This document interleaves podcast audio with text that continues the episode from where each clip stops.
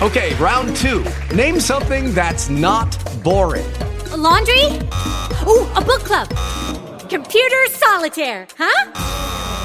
Ah, oh, sorry, we were looking for Chumba Casino. That's right. ChumbaCasino.com has over 100 casino style games. Join today and play for free for your chance to redeem some serious prizes. ChumbaCasino.com. No purchase necessary. Full prohibited by law. 18 plus terms and conditions apply. See website for details. This is the Copyright 2.0 show.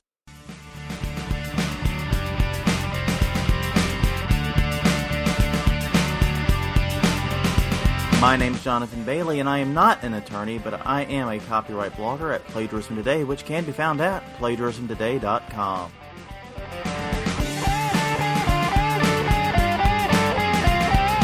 My name is Evan Sherris, and I am an attorney.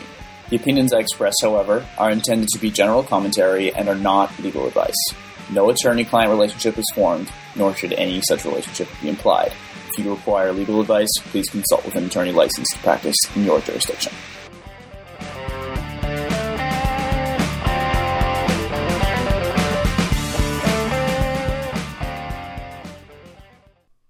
And hello, everyone, and welcome to the Copyright 2.0 Show, episode number 373.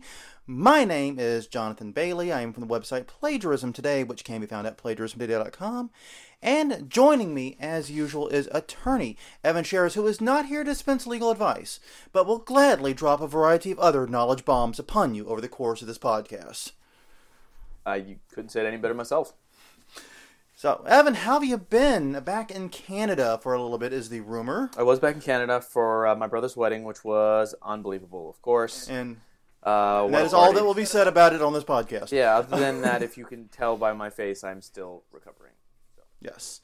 And if anyone else is noticing, Evan is obviously reporting from the Fallout 4 universe as his apartment is covered in the bright, blinding flash of a nuclear holocaust. Right, so, is, uh, coming that way. So I'm, I'm good behind this wall, I hope. Be, hope that's a lead lined wall. It should be just fine, folks. Fine. Um, Don't worry. Rest of, rest of DC is screwed. Just saying. Yep, I'm pretty much the next president. So. All right. Well, you know, you were like three millionth in line, right? yeah, exactly. Actually, aren't you a Canadian citizen? Not Can even. I'm not even in the line now. you're not even a. You're not even a candidate. Oh well. Sorry to say it, but anyways, yeah been a little while. We got a lot of news to catch up on, so it's going to be a fun episode, though. I'm looking forward to this. We got a good rundown of stories this week. I am excited. Same. I think there's some really cool stories today. Some um, very creative judges to uh, talk about, and Yeah. uh, you know, a few stories to uh, put the uh, final touches upon. Yeah, we and it, it- it's going to be a very interesting mix of somewhat silly, somewhat serious, and somewhat bizarre. I think. I feel like that is pretty much the formula for the show. Yeah, that pretty much is actually. But yeah, so we're kicking it off this week. We're talking about the MPA's recent successes against Popcorn Time and YIFY or YIFY. You know, I never learned how to say it. YIFY Torrent, I think is how you say it. Um, the U.S. government now says it's a-okay to jailbreak your tablet and smart TV, among other devices. Um, Taylor Swift shakes off a copyright infringement lawsuit, which I know you are dying to discuss this one. Um, the Happy Birthday case, we have a new challenger in what could turn into a Smash Brothers brawl type legal fight over the future of that song. Aurous um, says it's willing to shut down, but the RIAA says, nah, we'd rather go ahead with the lawsuit. Um, a Sony worker, this one fascinates me, a Sony copyright expert apparently stole nearly three quarters of a million dollars with a song licensing scam. Uh, Deadmau5 sues his former label over remixes and mashups, and Universal Film Steve Jobs, in addition to being a terrible bomb at the box office, is now the subject of a copyright action. Right. Not a big win for Universal with that film. We'll get to that in a little bit. So the MPAA, yeah, this one is pretty huge. Yeah, well, I think we talked about this one last week, right? And uh, we were weren't sure. The uh, news reports that we were reading were saying that Popcorn Time was shut down. In addition to uh, some, due to in addition to these various legal filings, infighting. But Yeah. uh, really, the MPA is coming out here and saying is that what you didn't Nope, nope, read about, what you didn't read about last week was that we've got this injunction, you know, inbound in Canada, which was going to basically do the job, put the nail in the coffin for us. We got it. Uh, it was under seal at the time. uh, but it was us.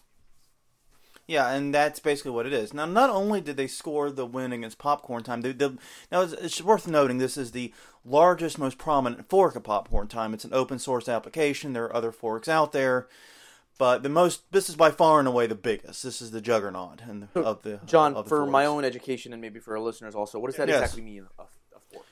Well, basically, when you have an open source application, that means anyone is free to tinker with, alter, manipulate the code in any way, that, in almost any way they want, with only minor restrictions. What happens is sometimes people, and this allows people to collaborate on a project. So all these people were collaborating on Popcorn Time, but every once in a while, another group goes, I don't like the way that group's handling it. I don't like the way they're doing it. So we're going to take the same code and we're going to develop it this way. We're going somewhere else with it. And that's called a fork. Now, there are some very prominent forks in history. For example, you have all the different Linux distros. They're all technically just forks of Linux to some degree or another. But also, one very prominent one, a lot of people, in fact, you might be using right now, is Mozilla. The browser, Firefox, the browser, Okay. is a fork of Mozilla, which in turn is a fork of Netscape. So it's a fork of a fork.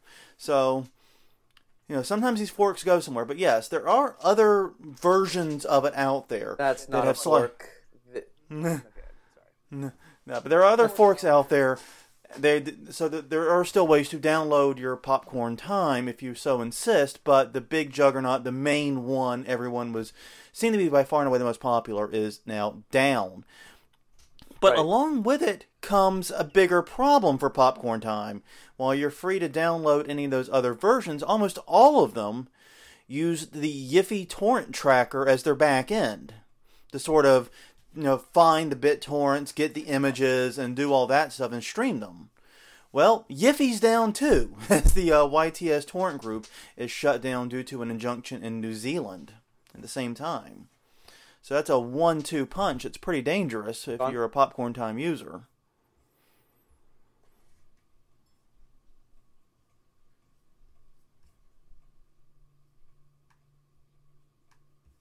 Are you there, Evan? Yeah, I lost you. Okay, so, okay, what was the last thing you heard?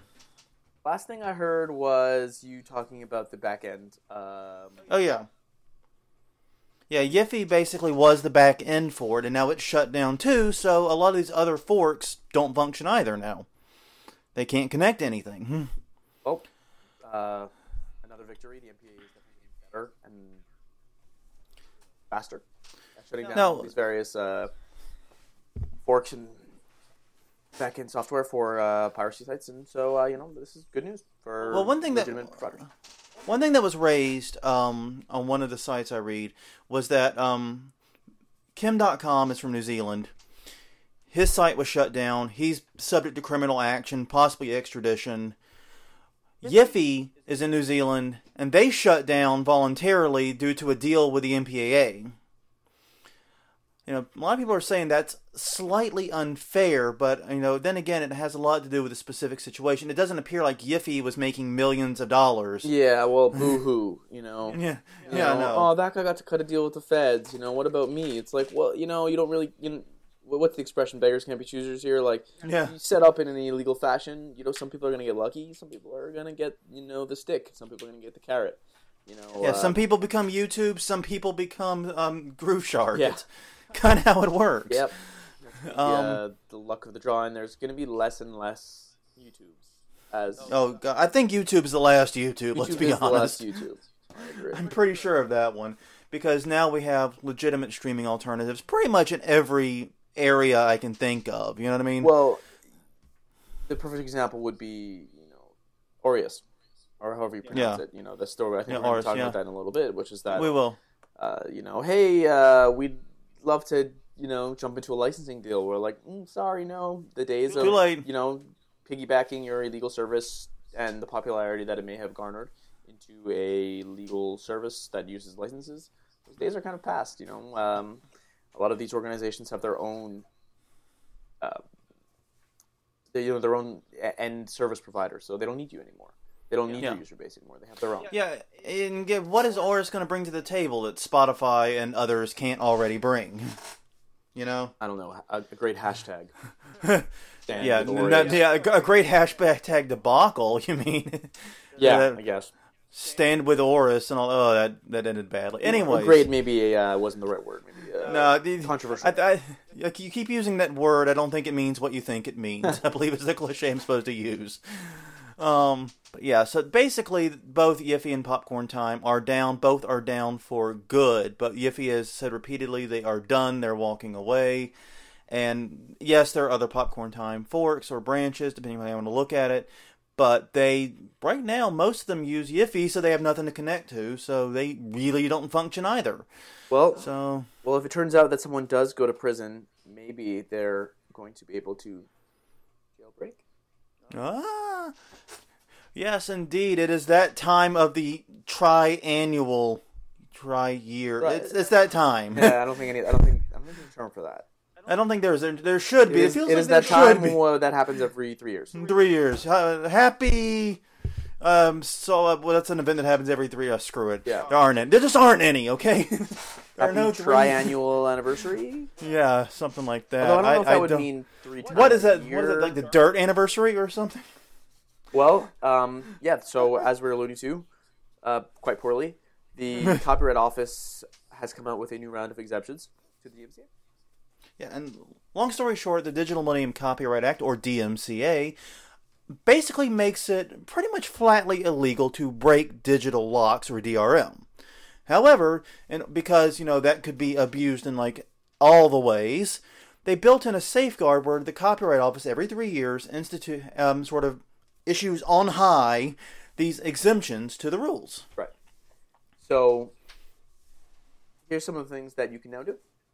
Mm-hmm. Um, the first one, which I thought is the most topical we could talk about, is that you're now allowed to conduct good faith security research uh, on your car's computer. Yes, as long as you're not tinkering with the uh, entertainment system. Right. So this was rallied hard by at least the EFF in wake of the emissions scandal. So this is Yeah. one of the ways in which I think everyone can get on board.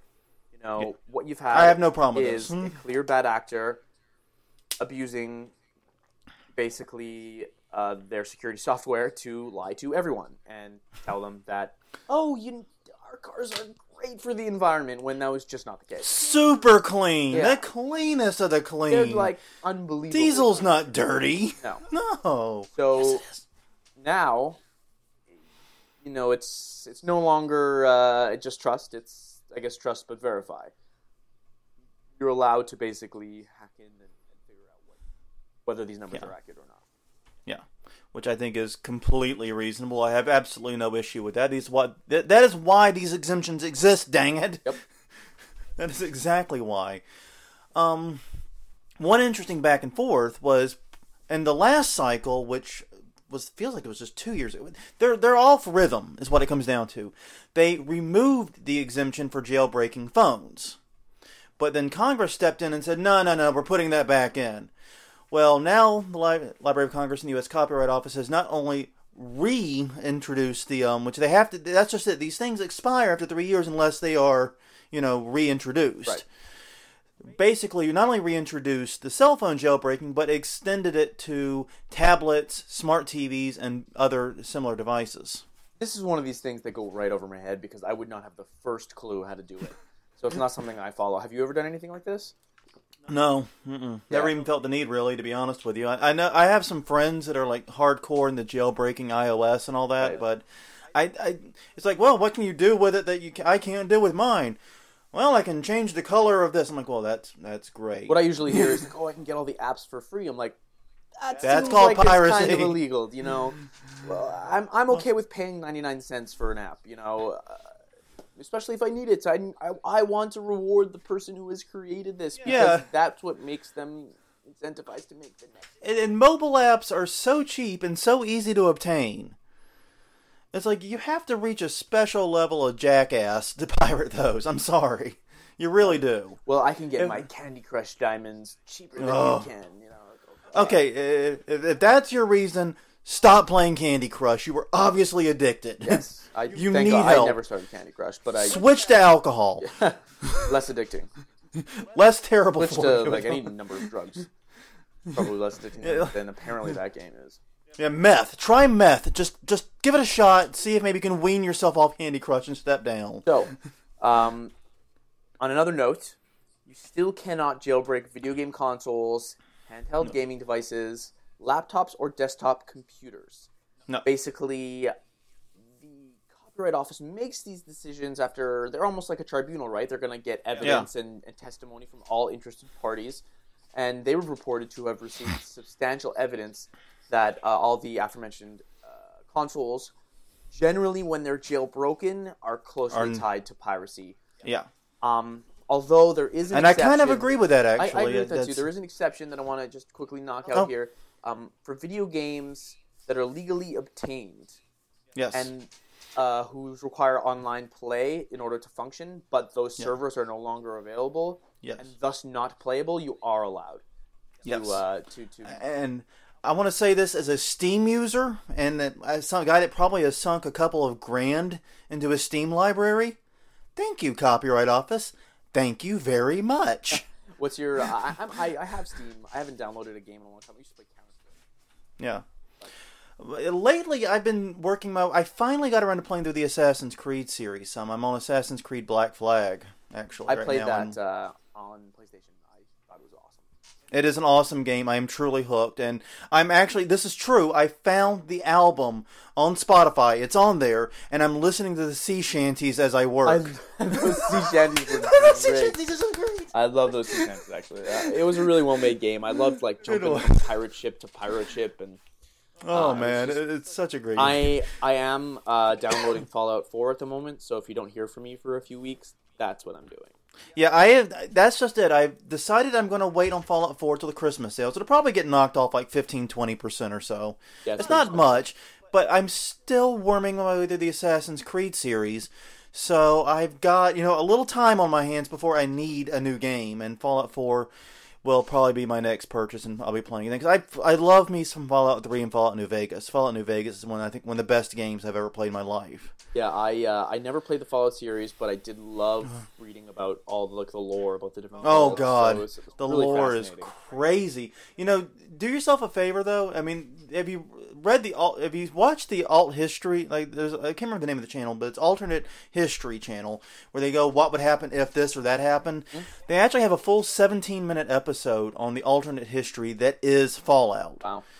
When it when things change, what happens, and how you get to where you are, and when the game takes place. It's really really cool. You should check it Alternate out. Alternate history but, um, seems to be the rage these days. I keep on seeing commercials for like what if the Germans won World War II series that seem to be coming out. yeah. But anyways, let's let's get back on topic here. I could probably we could, we could honestly do another podcast on video games that I could probably The video game podcast with Evan Sheres and Jonathan Yeah, Bailey. um, my favorite story of the week: this Taylor Swift case. Um, Oh, God, we were gonna yes. talk about it uh, a few days ago, but we didn't get the chance to tape, and I'm kind of upset we didn't because the case went exactly how I thought it would go.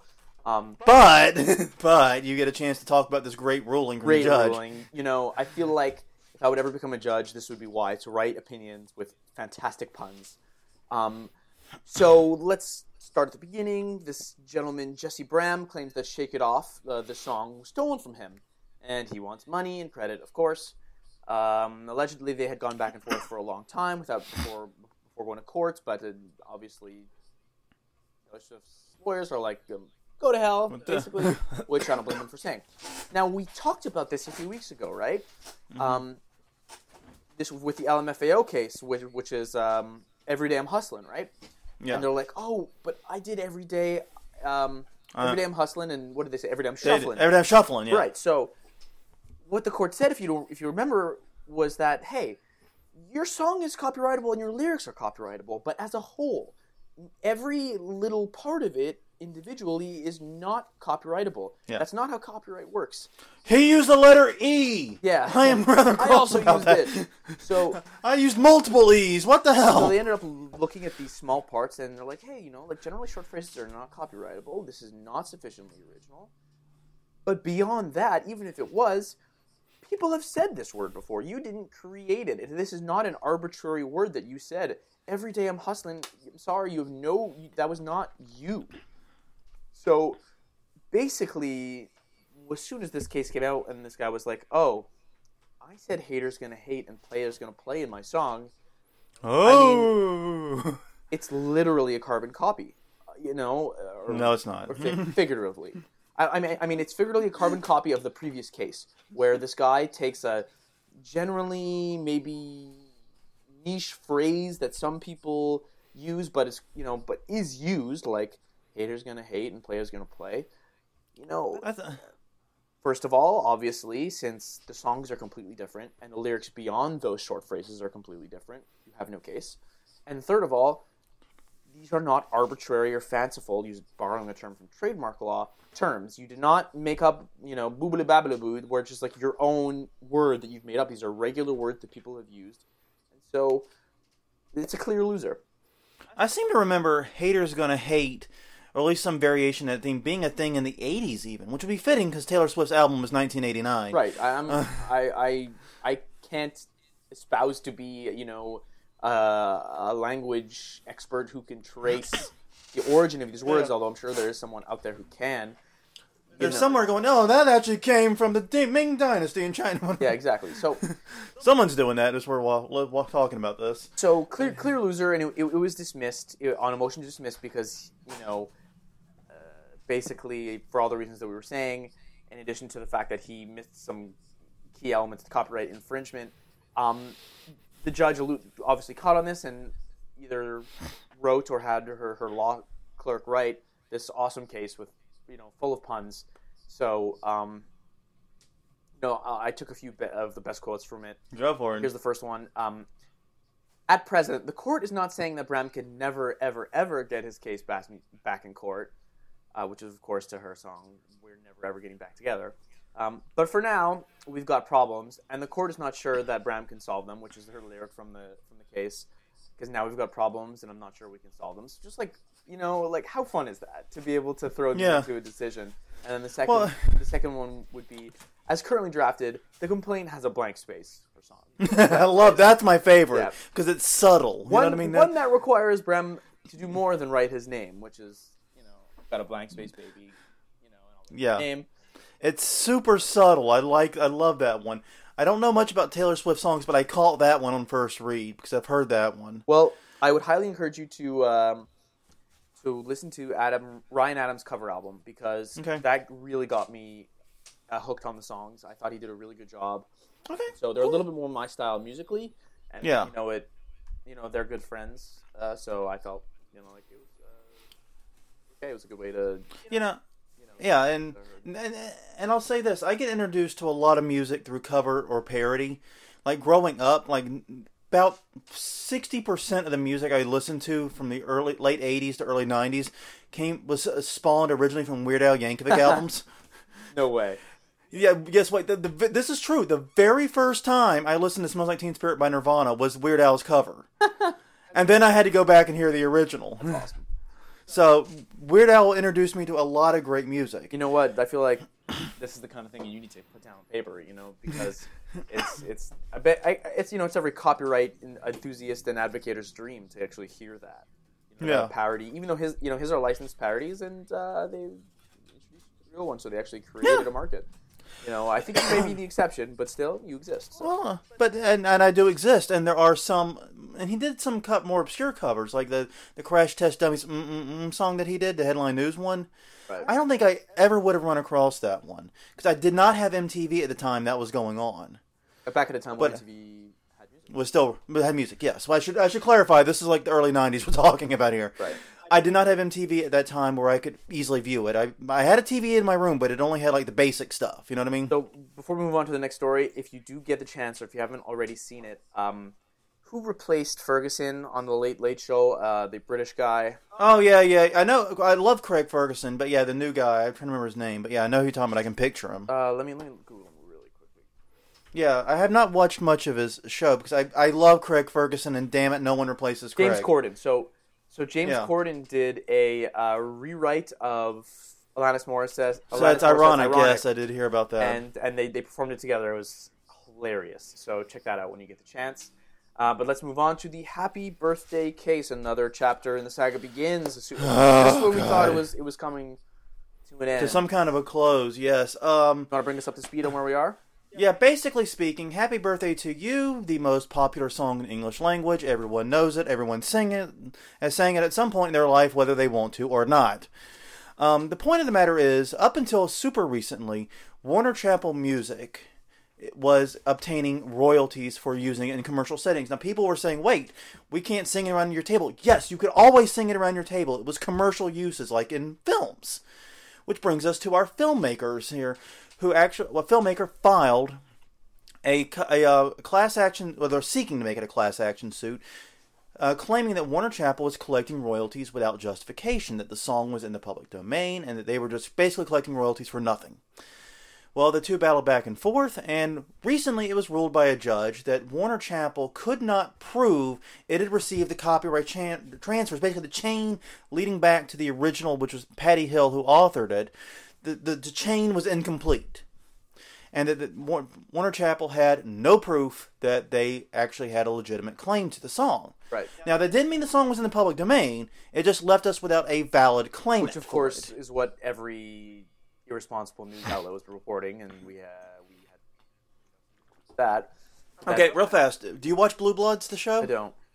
Uh, there was actually the the, the, the show's kind of weird. It's a cop show, but like they take interludes to sit around a kitchen table and talk for a while every once in a while. It's bizarre. But during one of the kitchen table sequences, they started singing "Happy Birthday," and the like the patriarch of the family cut him off and explained, you know, oh, we can't do that yet because the da da da it's not public domain yet, and actually explained the case. I thought pretty well. That's but um, pleasantly surprising. It is. It's very pleasantly surprising. I recommend checking it out. I'll have to find out what episode it was in. Um, I only saw that one section because Ellie here saved it for me. It's like, you have to see this. It's copyright. It's copyright. You have to see this. Like, okay. I'm not much of a TV person, but but so yeah, that was pretty cool. But that's where we are until.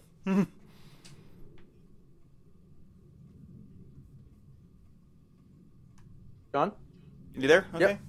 We must have dropped for a split second, but yeah, basically, uh, check out the Blue Bloods thing if you haven't seen it. Um, I'm sure there's a clip of it somewhere, probably on CBS's YouTube. I have to have to guess.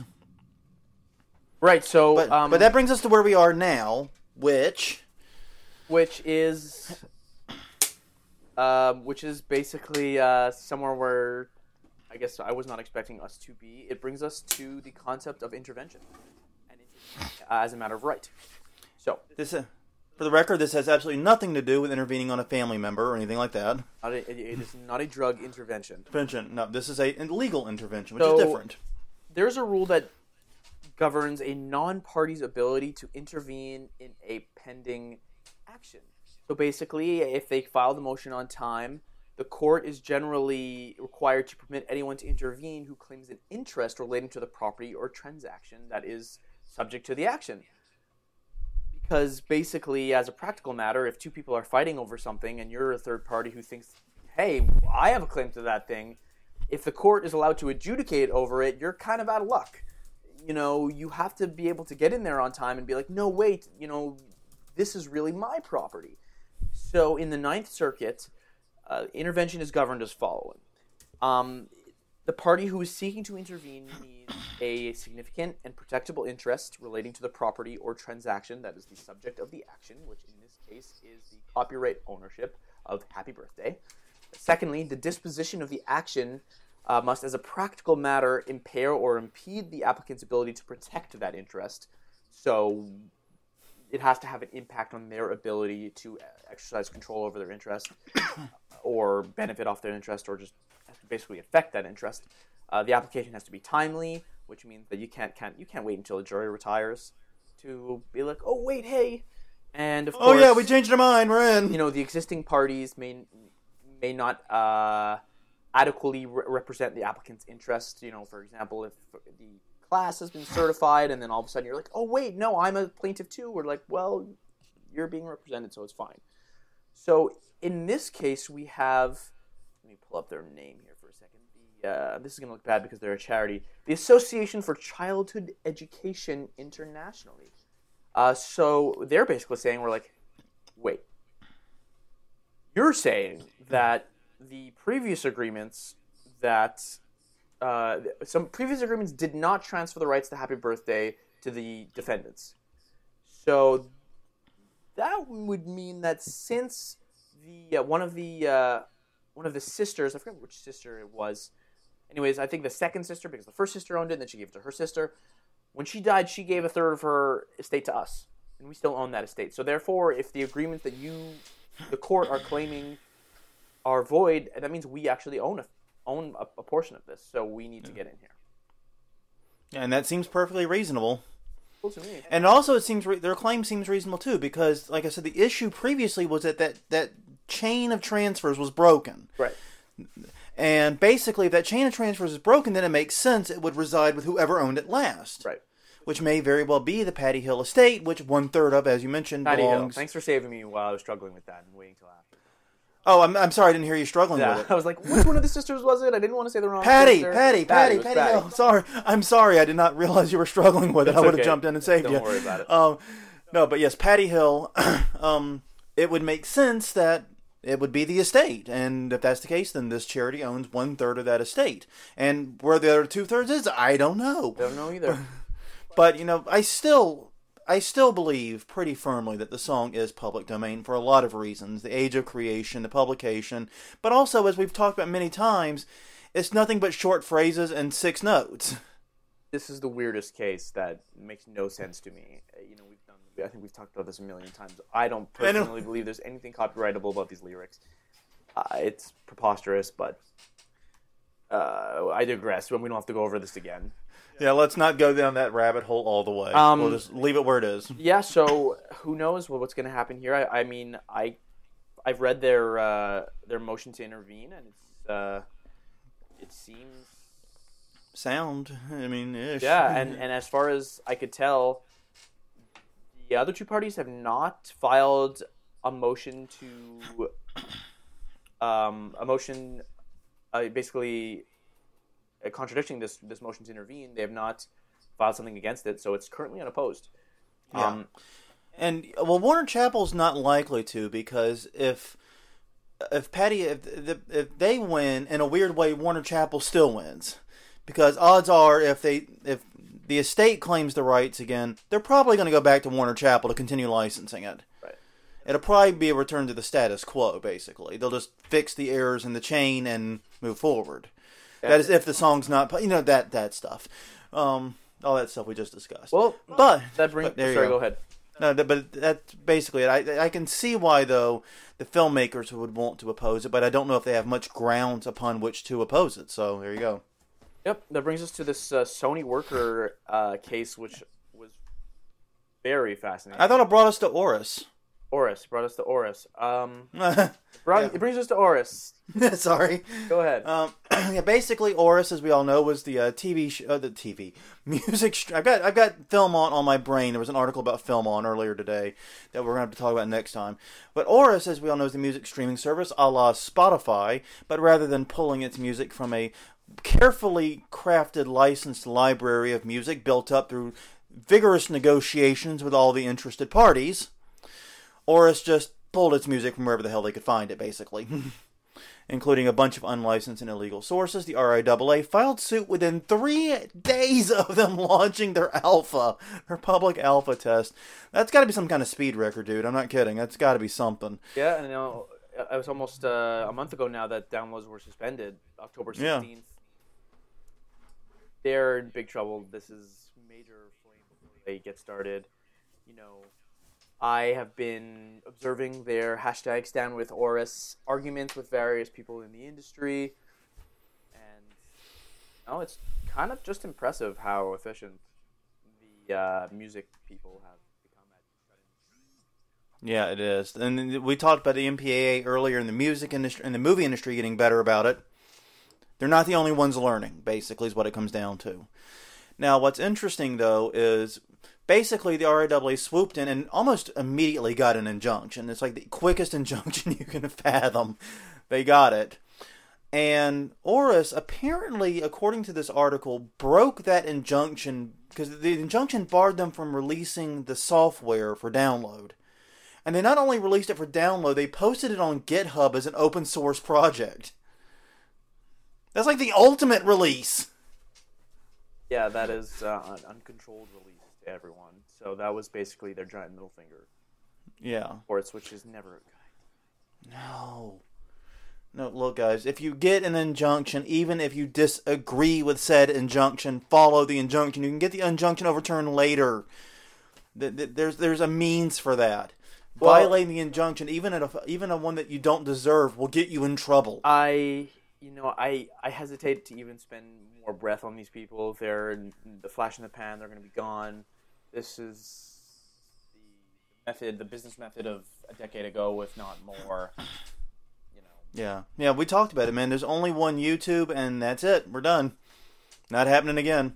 Because Spotify didn't like did pull the Aurous route. They started from ground zero as a legitimate company. They started now, mind you, they started in Sweden, which made things a little easier.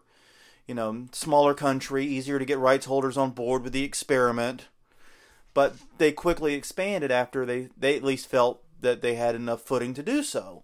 So yeah, there's ways to do it legitimately, guys. And now they're asking, saying, "Hey, we'll negotiate a license." And no, they're not interested. The RIAA won't. They sense blood in the water. That's what they want. That's the end of the story.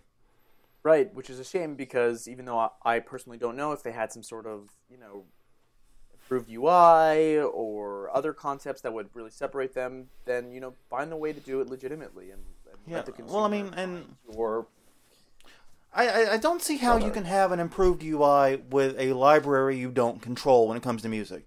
Because remember, Grooveshark had terrible UI because you had to you had to filter through all these crap versions of every song to find the one you wanted. yeah. So that's what when you don't have a li- library you control and you can tag and mark properly, and you're dependent upon other people's APIs. Yeah, you're just creating a mess. It's one of the reasons I think Spotify succeeded over where Grooveshark failed isn't just the legality; it's that it was just genuinely better. Yeah. Okay, Well, Sony, Sony. now Sony. This oh, is oh a fantastic story. You know. it's fanta- fantastic. You keep using that word. well, you know, Um, fantastic doesn't always mean. Yeah, I know, I know. You're right. You you're know, right. it's more like the fantastic is in like a in the in size and scope in in sheer. You know. Uh, fortitude. oh yeah, fortitude. yeah, fortitude. Forti- let's say fortitude. So, you work at Sony. You license music for Sony. You tell your bosses at Sony that gentleman A owns the rights to songs A through Z- you know whatever. This, this he has got this big portfolio. We need to pay him. Let's pay him reasonably well as well. You know, and let's do this for what a, a decade. Almost Yeah, almost a decade. almost yeah, a almost. decade. Mm-hmm. But as it turns out, you know, person A is not the owner of any of this music. He's just some random dude or buddy. woman. he's your buddy. He's your partner in this. you know, I'm surprised that the actual owners of. I mean, they must have done their research and found songs that they thought were orphan works or owned by people who had a hi- history or no history of enforcing their copyright. Because to last this long, while ignoring the actual owners of these work and then to never get sued, is, is a pretty impressive record. Or to at least tack him on as a co-owner. You know, when the while the legitimate co-owners get a smaller cut at the very least. Right. I, I didn't. I don't know if they did that. That I don't know how. I don't know exactly how it worked. It's not in any of the articles. No, but it's yeah. But They, that, they added him as a owner or rights holder to these songs when he clearly had nothing to do with it, though. right, and well, you know, the uh, the piper has come. It's time to pay him. And Ooh, yeah, it's gonna be- this. This is going to be jail time. This is clear criminal activities, fraud. This is yeah fraud. This is what fraud was written for. This Yes, is fraud. this is fraud, and so these two gentlemen are going to jail. I would say. Yeah, and, but the amazing thing to me is that Sony paid three hundred and seventy-six thousand dollars and some change over the course of this scam, of which they paid it to the the the person A, the outsider, who then paid four hundred and ten thousand back to Guzman's the guy's name, the Right. one that worked inside They Sony. come kind some kind of like 55 45 split or 60 Yeah. split. I don't think we have to do the math here. The you know the concept is important here. yeah, More than 250 songs. 250. What did like what was this guy like a savant? Like would did they stick to one category of music? How does he write so many songs? Yeah, he was a classical composer or something. They don't. There you go. That's how you do this. You, but then again, he wouldn't get any money, so Yeah, I'm. they've got to be fairly popular songs to get that much money. I mean, they they they, would, they don't have to be like hits, but you know what I mean. They've got to be songs people actually listen to. Is what I'm saying. That's right. I, you know, I don't know enough about Sony's catalog, but I'm sure it it spans the the uh, The oceans of music. the oceans music. of music. Oh, wow, very poet. It spans the oceans of music.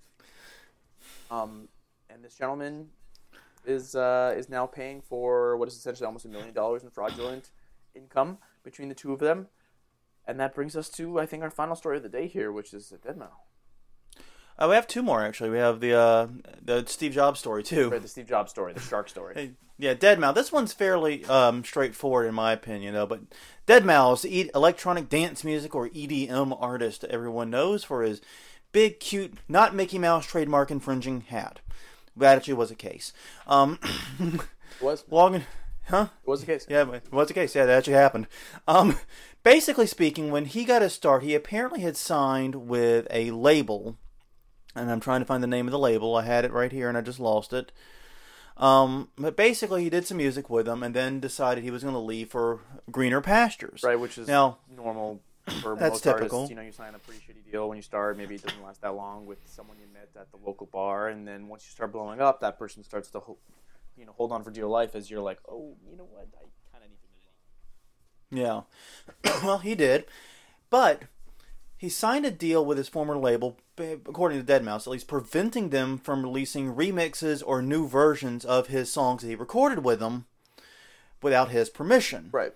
Apparently, that's exactly what they did. Right, and he, it's important to note that he also did not waive his moral rights, which do not exist other than with visual. Yeah, the certain VAR, uh, works, Visual which Artists is- Rights Act, yeah. Right, uh, it does not exist in the United States, but it does exist elsewhere. So they basically did that, and now he's like, "What the hell? This is you know, you do not have my prior written consent, which is what was needed here." Uh, not only that, but uh, he's suing for violation of his moral rights because he alleges the remixes are of bad quality, which is an issue uh, in, in, in other regimes, because of course you wouldn't want your music released in bad quality, and then people are going to associate that with you. He is also suing in trademark law because the release, you know, made it seem like he was associated with this commercial enterprise in which he was not. So that is a trademark violation. Um, and Now, what is interesting, though, is this lawsuit is filed in Canada. In Ontario, Canada. I saw that. Yeah, you dirty Canadians. Hey! So, so moral rights do exist here, and uh, so it's not something we would see in the United States. So, yeah, it's, it's worth noting this is an Ontario, Canada lawsuit.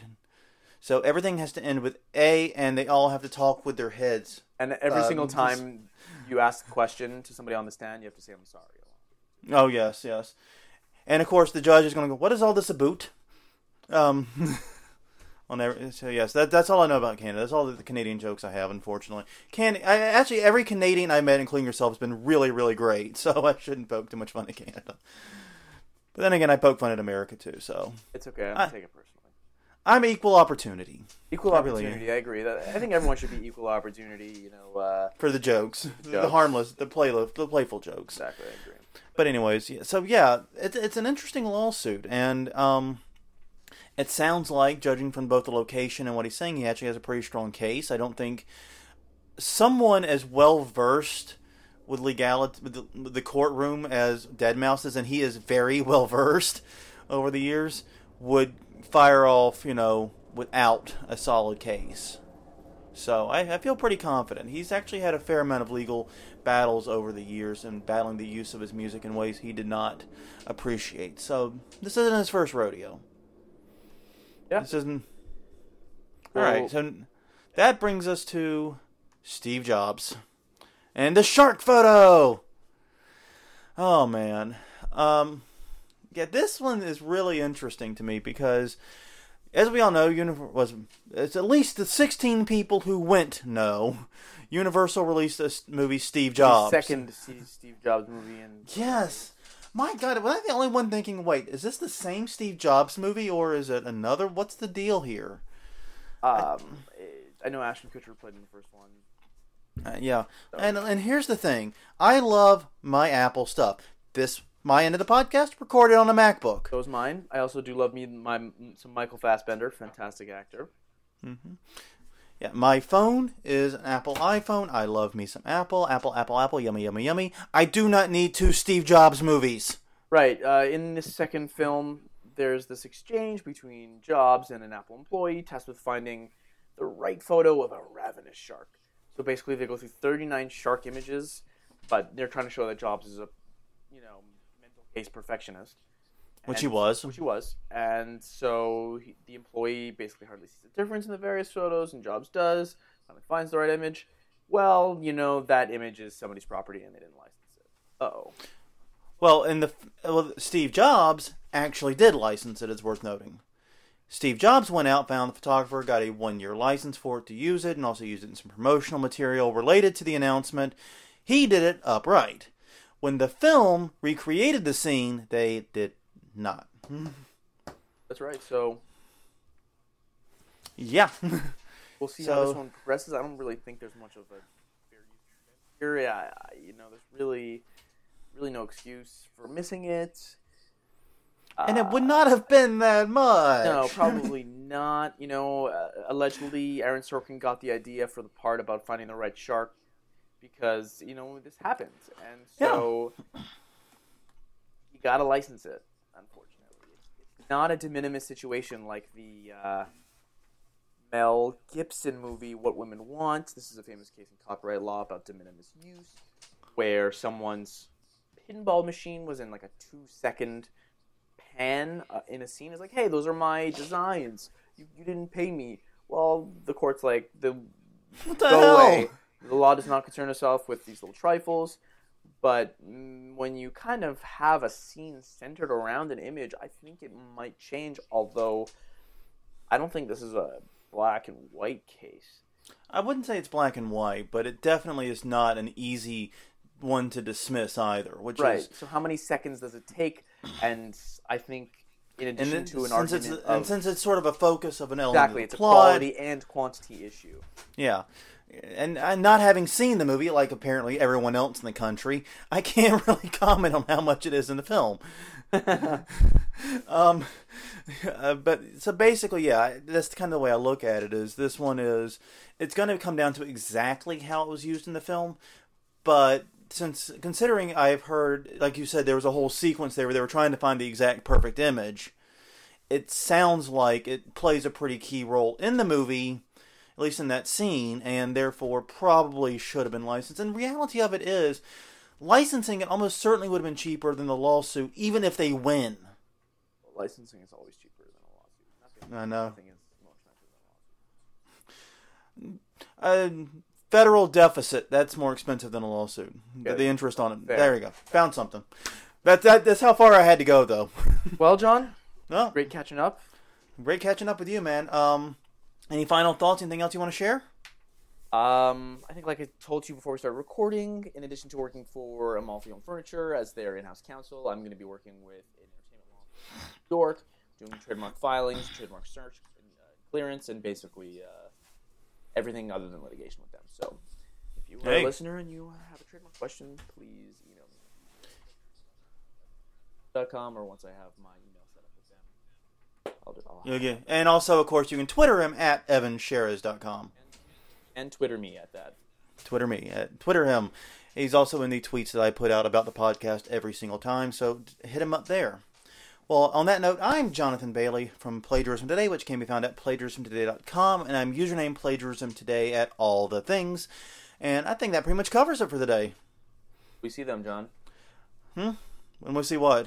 Everyone else. Oh, I don't know. We'll probably, hopefully, next week. We would like to give a very special thank you to Pit X for contributing the Copyright 2.0 show theme song entitled Me Boo. It is available under the Creative Commons by attribution license and can be found at ccmixter.org by searching for the word Me Boo. Thank you very much, Pitx.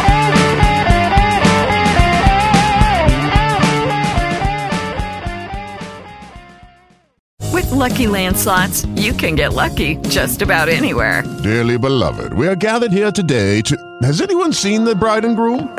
Sorry, Sorry, we're here. We were getting lucky in the limo and we lost track of time. No, Lucky Land Casino, with cash prizes that add up quicker than a guest registry. In that case, I pronounce you lucky. Play for free at LuckyLandSlots.com. Daily bonuses are waiting. No purchase necessary. Void where prohibited by law. 18 plus. Terms and conditions apply. See website for details.